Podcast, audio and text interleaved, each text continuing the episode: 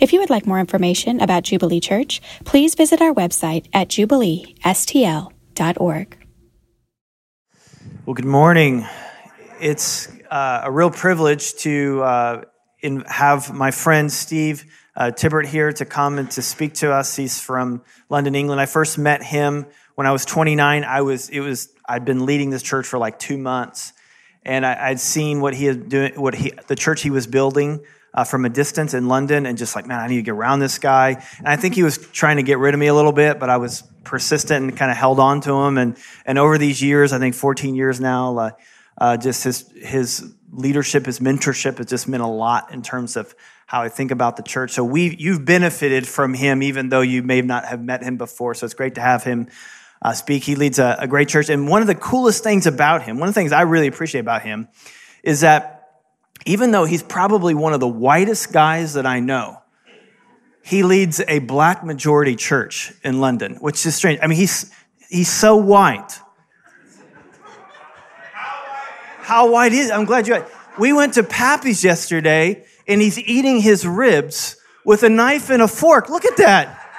I was like, Steve, you do not eat ribs from Pappy's, the, the best ribs in the United States. You don't eat them with a knife and a fork. But anyway, there he is. He's, but he leads a great church in London, thriving church. Like I said, very, very diverse. Uh, he also plays a, a really um, uh, key role in helping bring leadership to our wider family of New Frontiers uh, across the globe. Uh, if you're new to us, we're part of a worldwide family, 2,500 something different churches and 80 some nations. And he's going throughout the world to uh, help bring leadership to us. And I'm sure he'll tell some stories about that as well as his church. And so, would you please give a very, very warm, non polite welcome to Steve Tibbert? Thank you. Well, it's uh, really good to uh, be with you. And can I just say, I'm uh, a white English guy, and uh, we have manners where I come from, and we know how to eat properly. And it's called a, knife and a fork. There's nothing wrong with that at all. I feel actually, really, we've got quite a lot to offer the American nation when it comes to when it, it comes to eating habits. And uh, so I'm just going to impart that to you, I happily model it for you. Um, the ribs were good, by the way. So anyway, but Thanks for that welcome, Brian, I think. Uh, so it's uh, great to be with you. As Brian said, um, I do two things. I lead a church in London, also help and serve the wider New Frontiers family, which means that my wife and I, Deb here, is uh, with me. She, Deb, why don't you just stand up and wave at everyone? She just loved doing that, and I love. She's, She's a real beautiful girl. We've been married 30 years. We're very happy. And uh, yeah, uh, uh, so um, yeah, we have the privilege of traveling around a bit. And I just like to make you aware of a couple of situations in the wider New Frontiers family. I ask you to pray uh, for our friends, first in Zimbabwe. Zimbabwe, if you know anything about what's happening in the nation, it's going through a very demanding time. Uh, Deb and I have been to Harare or Zim for, for the last seven years, uh, every year, once, once a year for seven years. Two years ago, we actually flew in while the coup that wasn't the coup was happening. That was exciting. I can I, I would tell the story wherever I go. It wasn't as dangerous as it sounds, but I flew into an African nation while a coup's going on. I think that's just cool to have that on your kind of like uh, maybe gravestone. It could have been, but anyway, uh, we um, we flew in and we got met by Scott uh, Marks, and he, he said, "Let's go and look at the tanks in the city." And we literally went down and saw them. It was it was quite remarkable uh, weekend. It ended a couple of days later with Mugabe standing down. It's quite remarkable to be in the nation while that was going on. We were there again last November. This time it was a different challenge. Hyperinflation had hit. If you know what's going on in Zimbabwe. So the pastors we know on the ground are, are like the pastors here, just kind of normal guys. Um, uh, they were telling us that they were being paid the same as four weeks before, but food was four times, four times expensive. So just think of that. A number of you run a, a home and you know you get and, and hyperinflation it goes up daily so you're literally making daily decisions and then just a few uh, about a month or so ago uh, the government uh, the petrol went up two and a half times over the weekend to get petrol speaking to scott you queue for 10 hours and so just normal life grinds to a halt and so do pray for the believers in zimbabwe they're a part of our family when Brian and Rachel and John and Linda and Deb and I meet up in northern Cyprus and we gather the apostolic family from around the world. There are people like this in the room. And I meet them and I, I find it deeply challenging, I have to say. So I live in fairly comfortable London as you live in fairly comfortable St. Louis. It's not that we don't have challenges in our life, but I'm not facing issues like that. I meet these people and I wonder if I'm still a Christian. I really do. I think, gosh, what would I, I mean, how would I respond? They find the churches are vibrant, more people go to church. It's interesting. One of our challenges is, of course, in the culture we live in, there's so much other security. Um, you don't lean into God as much as maybe we should. So they're a remarkable uh, a group of churches. So do pray for Zimbabwe. Mention them before the Lord today, if you would. And then in May, we have the privilege to go to Kiev together. We're going to meet up with Andre and Natasha, a wonderful Russian speaking couple. Um, their story is that they were leading a vibrant, or continue to lead a vibrant network of churches, but they were based in the the east of the country. And when the Russians came in to secure the warm port in the Crimea, all the churches there moved from being a part of Ukraine now back in under Russian rule. That's a big change. The church that Andre was leading, the church building was taken over by the army. So just think, think, try and try and get your head in it. Is you know you've invested, given. This is your where you meet, and then the army turn up and literally take it over. They had to flee. Uh, so a New Frontiers pastor jumps in a car with his three kids, including a 10 week year old, anything they could get in the car and drive out of the war zone, and they live in a flat in uh, Kiev, and we're going to see them. There's some remarkable heroes of the faith in our network family of churches around the world, and uh, it's good for us to uh, pray f- uh, uh, for them. Um, and so we have the privilege of doing that, but also I lead a multi site church in London. It's a very diverse church. It is uh, a third African, a third black African, a third black Caribbean, and a third white. Everything we do is cross cultural. The worship is pretty gospely. Uh, it's brilliant. And I've had to get used to being known as Pastor Steve. And uh, every week I would be at church and someone would curtsy, uh, and which is not my kind of culture uh, at all. If I'm going through a door in my church and there's a lady, my culture is you open the door and let the lady through. Uh, sometimes I've stood there for a long time while a lady on the other side, no, you pastor. And it's kind of the honor shame culture. Yeah, you get it? And um, um, so I've had to learn a lot. I've just, just in the end now, I tend to just walk through and say thank you. Uh, but we, my, Deb doesn't need a special throne at the front, and I don't need someone to carry my Bible. I'm strong enough, and things like that. So there's loads of stuff that you pick up, and it's a complete joy. Um, our kids have grown up as a minority. Uh, so my kids went to the local school. They're a minority. My son played in the soccer team. He was the only white guy in the whole team, and so he's grown up with minority, but with the benefits of white majority legacy, positive legacy. Uh, so my son hasn't experienced racism, uh, but uh, you know, if you if if if if you're if you're if you're um, black African or black Caribbean, you experience racism all the time, and uh, it's, a, it's, a, fun context to lead in, and I'm forever learning about it. So. Um, uh, and, uh, you know, I suspect you'll become more and more diverse as a community as you continue to grow. And that'll be an area for, uh, for you to dialogue, just talk, tell stories. That's the best way to, to learn, and it, it breaks down barriers. Anyway, so hey, uh, that's just a little bit about uh, us, and um, it's a privilege to preach today. And uh, I'm going to speak on the theme of guidance. Uh, I've pastored a church nearly 25 years. My experience is Christians tend to, most of them want to be in the will of God.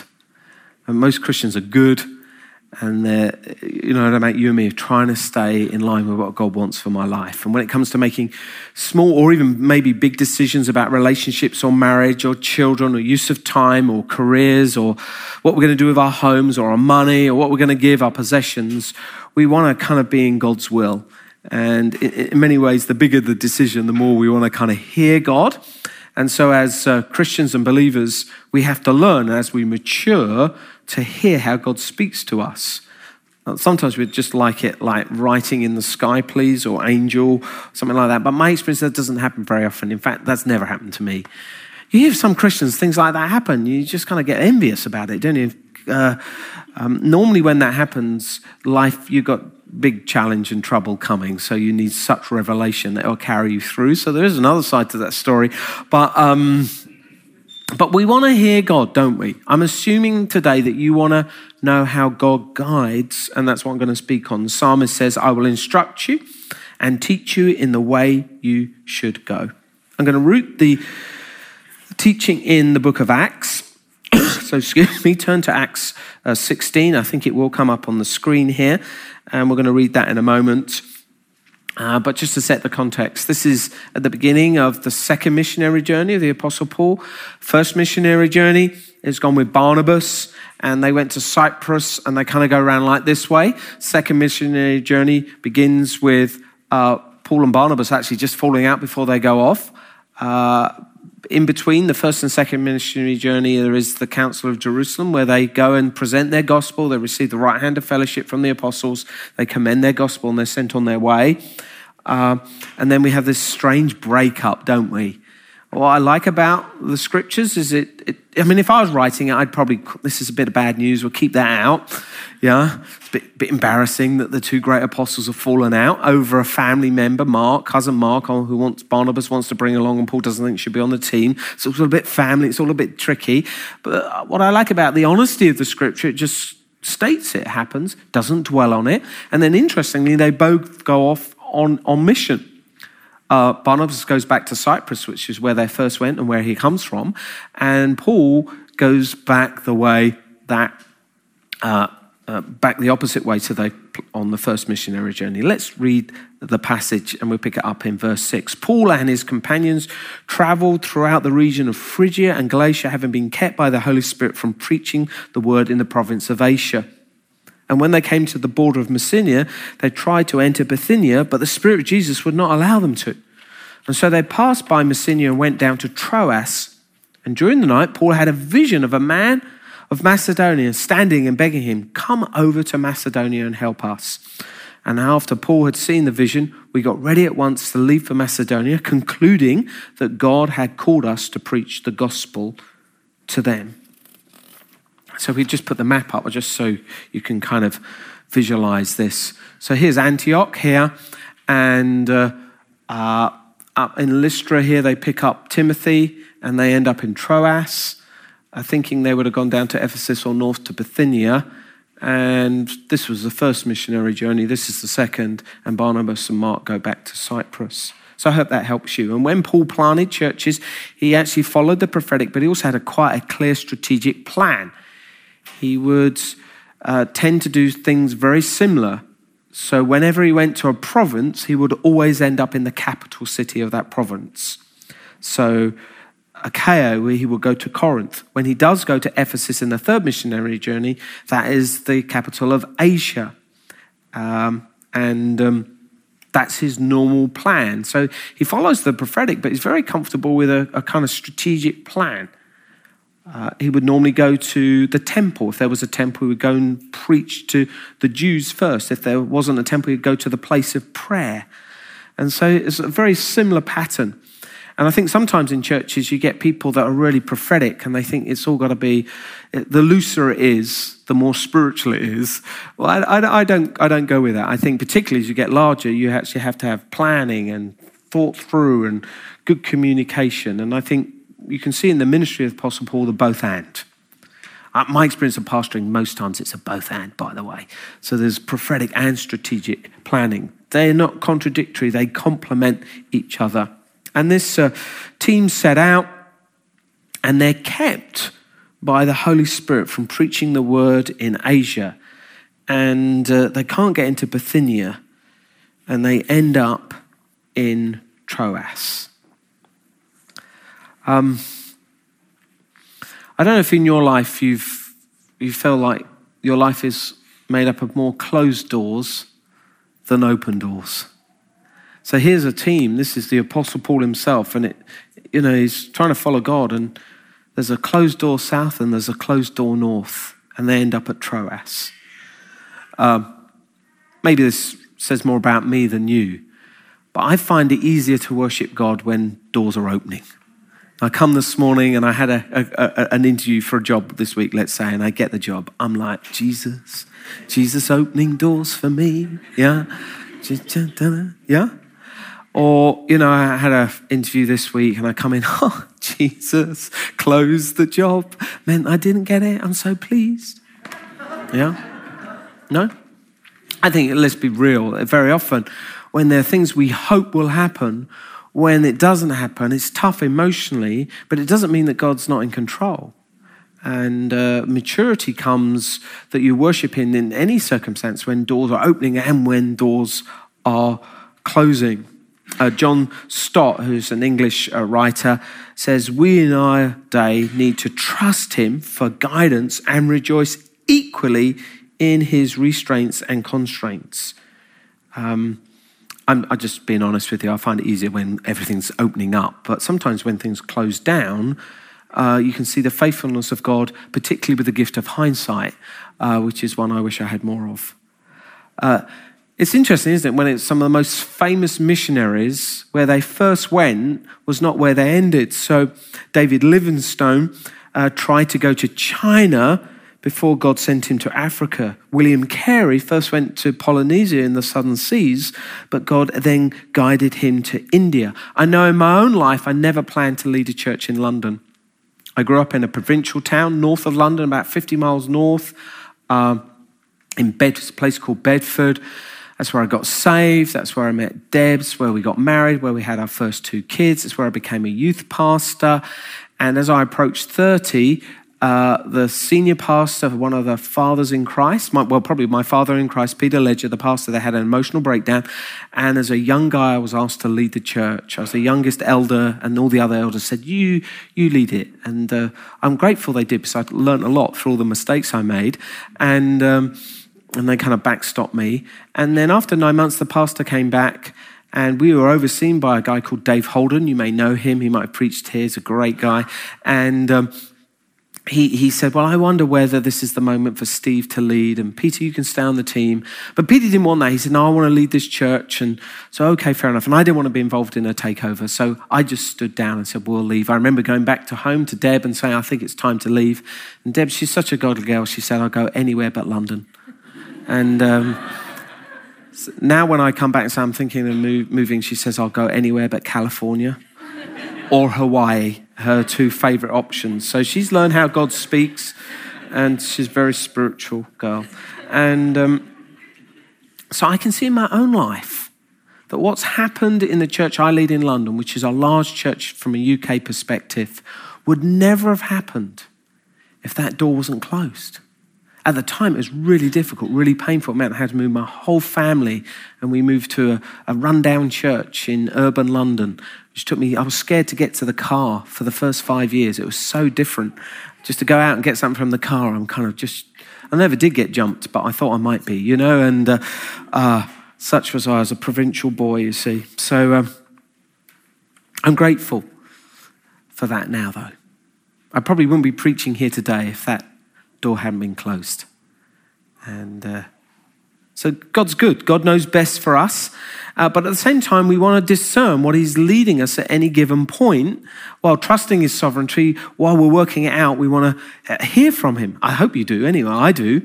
And this passage, uh, John Stott says, uh, says there are some important principles of divine guidance that, in fact, exemplify are exemplified in the experience of Paul and his companions. And so uh, um, I want to speak on how God guides. Then, one last thing of introduction is that it's interesting that this apostolic team, God guides them on the move. So they're actually moving. And if you're not sure what God is calling you to do, just keep moving. Don't get passive. Uh, I think of a guy I met once. He came to the church in Bedford, and I said, oh, You should get involved in the church. He said, I'm not going to get involved. I'm only here for a year. And uh, so just sat there, and I said, Oh, you could make such a contribution.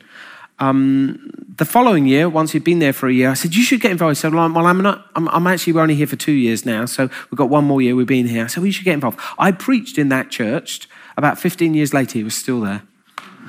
Yeah? Because sometimes you, you, your plan is you're going to stay for a year, but you just don't know. So just, just get involved, make a contribution, go to the growth track. Make a contribution. Don't maybe you're here studying, you're only here for three years. Well, be a player. Get involved. Make a contribution. Uh, you never know. You might be here for more than three or one.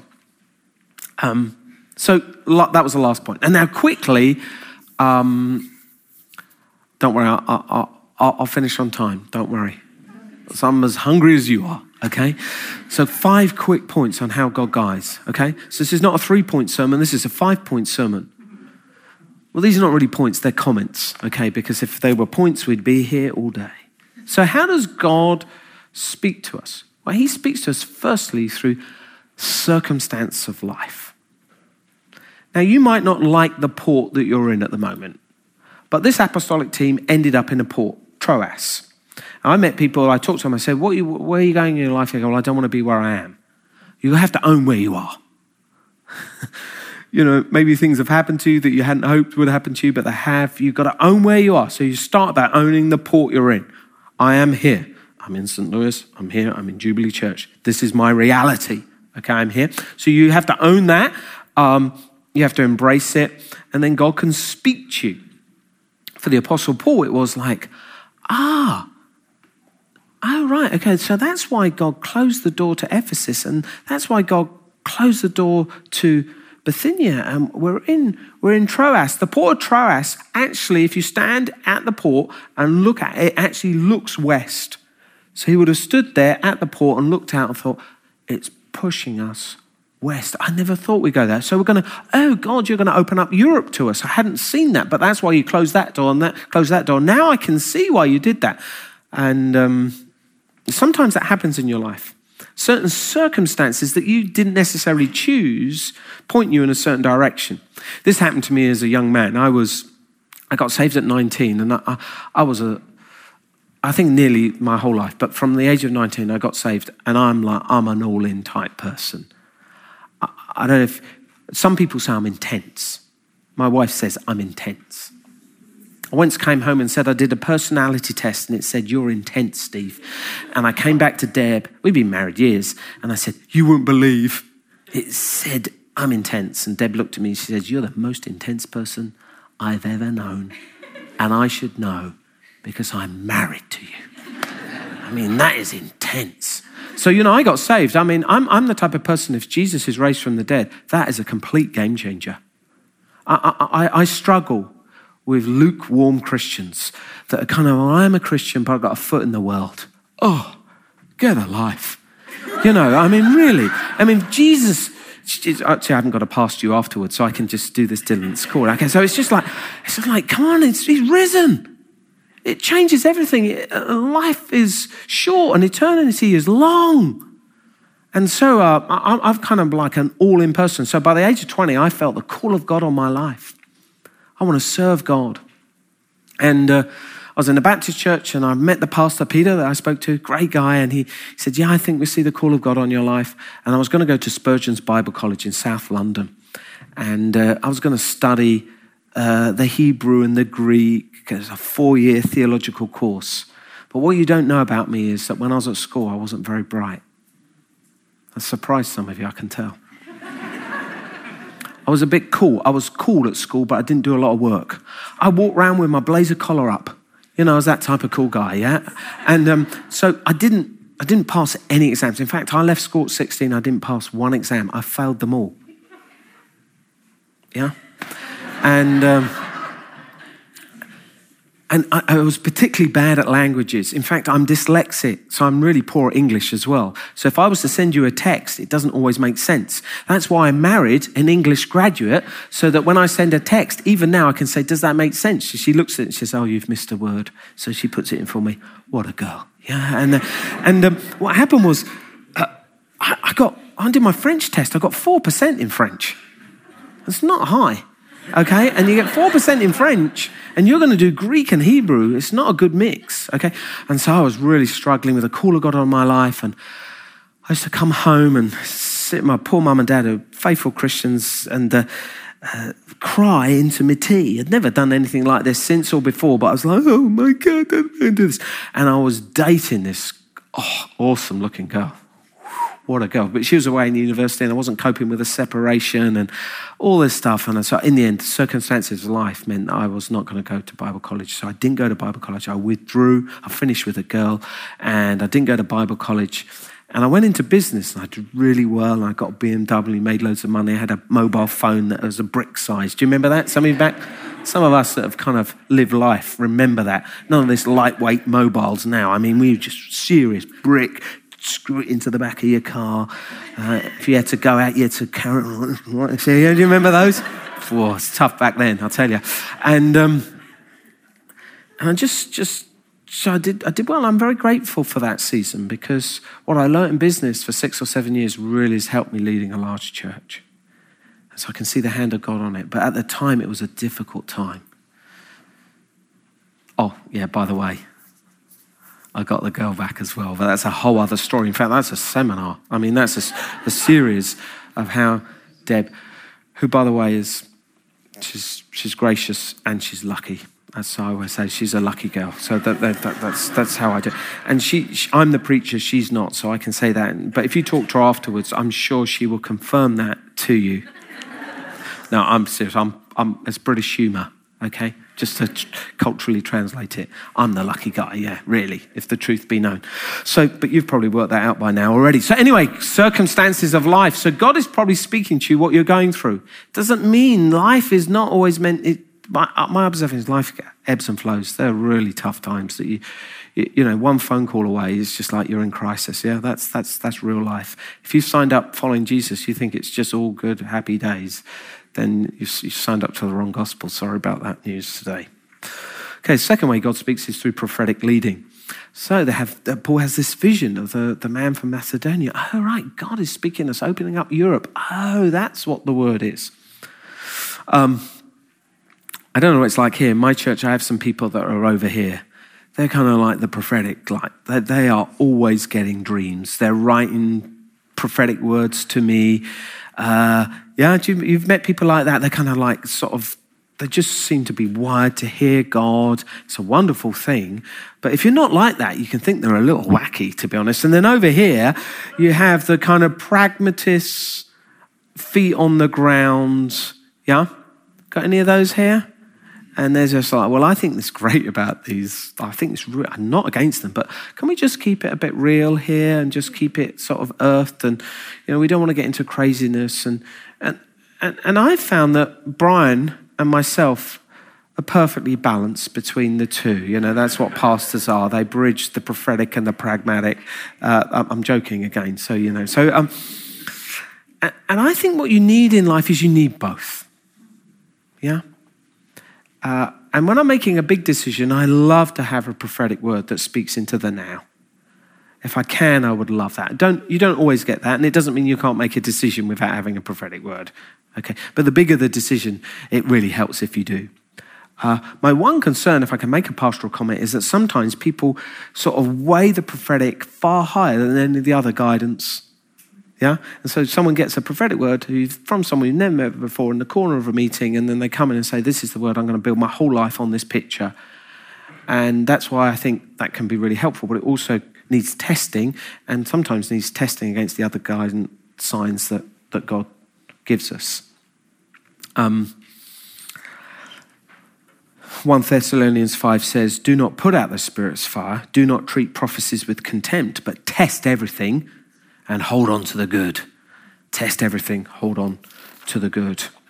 Um, thirdly, God speaks through the counsel of others the counsel of others. Says, We concluded to leave for Macedonia. We concluded. Uh, it was like there's a, you can see there's a team meeting. They come down for breakfast. I've had this vision. Oh, yeah, gosh, that's why we're in Troas. They kind of work it out. This is what God is saying. And if you have a big decision in your life, it's good to talk it through with others.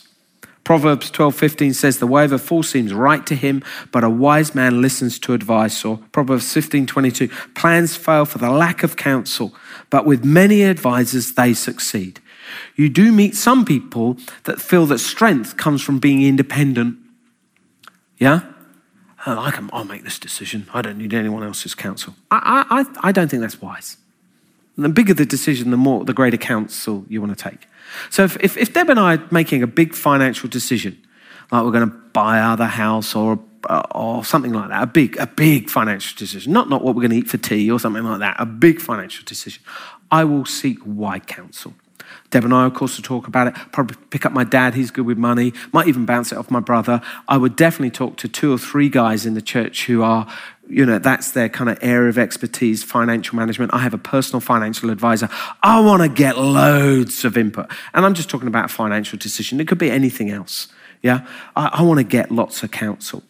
And leading a church uh, in 20, uh, 2009, right in the middle of the credit crunch, uh, one of the guys in the church who was a political leader in the, in the, the borough I'm in phoned me up and said, I found a building for you. Would you like to buy it? This is on my day off, by the way. He said, It's going to cost three and a half million pounds. I said, I said to Dave, I said, Dave, I can't make a decision to buy a three million pound plus building on my day off without seeing it. He said, Yeah, but I want to know if you're serious. I said, Okay, I'm happy for you to represent us at the meeting. Okay, now that's how it started, but a decision wasn't made by me. I mean, I talked it through with the elders, I talked it through with senior staff, I talked it through with our board in our context, trustees they're called. Uh, I, I, I sought counsel from people outside the church, I talked to key influencers in the church. By the time we made this decision, lots of people have been involved in the decision and shaped it. Uh, in fact, one of the trustees in the end upped the offer. It wasn't me. He said, I think we should offer more. We upped the offer by a couple of hundred thousand pounds to secure the deal because that is uh, that's wise. And the bigger the decision, the more input you want to get. Now, choose the people you get input from. Yeah, yeah, the, the wise thing. And that's why it's great to be a part of a, a cross cultural and also cross generational church because you just get the benefit of life wisdom, yeah? And people that have walked through life before. And I'm facing this thing with my kid. You know, we'll talk to someone that's kind of looks like they've done okay. Yeah, and their kids are doing okay and they're just a little bit ahead. We like to hang out with people just a little bit older than us and just people a little bit younger than us. You know, that's why um, we people that I, I, have a prayer group that uh, three, two other guys I pray with regularly. About once a month, we have breakfast together. They're slightly older than me. I like it. I ask them about seasons of life and what's going through, um, and uh, I encourage you to do something similar. Fourthly, God speaks through what you could call, uh, I call, use your mind common sense, or life wisdom. you do meet some really spiritual people that make some really silly decisions. Have you ever met people like that? Maybe it's just me. Maybe it's just my church. But I kind of think there's just sometimes God has given us a mind, so engage it. There's a story that Nicky Gumbel tells in his book Questions of Life. You know Nicky Gumbel, Alpha and HTB, great church, great, great leader. He wrote, wrote in his book about a woman that would wake up in the morning and wait for God to speak about what time to get up. Yeah? And then once God had spoken about getting up, what to wear. Yeah? You know, I know it's a silly illustration, but I set the alarm. I made a decision what time I'm getting up today, and I chose this preacher shirt. I just thought I'm going to put my preacher shirt on today. I'm preaching. Okay, I've got to look, you know, contextually appropriate. And um, uh, so use your, use your mind and you gain wisdom. Age is a good thing. You gain wisdom. Um, and so, fourthly, use common sense. And then, lastly, because my time's nearly gone, is that God guides us through the Word of God. And I'm hoping that even as I've preached God's word today, that God's speaking to you. And if you're making a big decision, you're getting a framework from the word of God and from this apostolic team, how God uh, guides people. Uh, Psalm 32 says, I will instruct you and teach you in the way you should go. What we have here in the book of Acts is a transitional moment. Uh, it is known as the we passages. It's where Luke, who wrote uh, uh, the book of Acts, joins the apostolic team. So we know he joined them at Troas because he starts to write, and we concluded.